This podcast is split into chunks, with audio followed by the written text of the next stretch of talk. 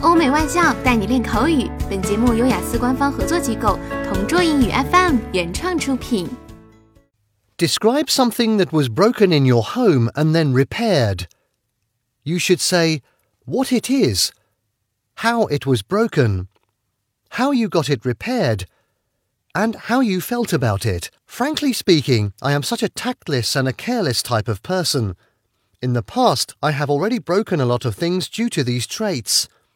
Today, I would like to share with you a type of object I broke and how I got it repaired. Last summer vacation, I had a lot of chances for my leisure time. Almost the entire time of my vacation, I didn't have any activity than just playing mobile games on my phone. Until one day, my phone stopped working. The screen totally turned black and the buttons remained dead. It stopped working after I used my phone for more than a day. It malfunctioned since it didn't have a chance to take a break nor to charge itself. Then I got really fascinated by an online game, that's why I wasn't able to control myself.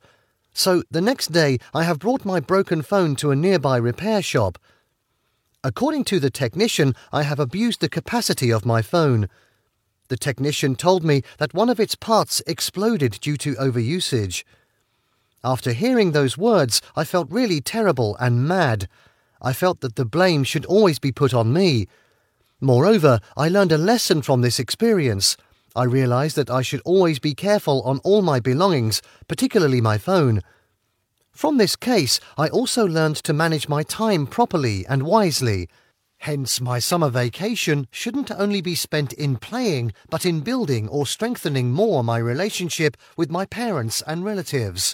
OK，以上就是今天口语话题的全部内容。想要免费获得雅思口语完整题库的小伙伴，快来关注微信公众号“同桌雅思英语”，回复关键词“口语题库”就可以啦。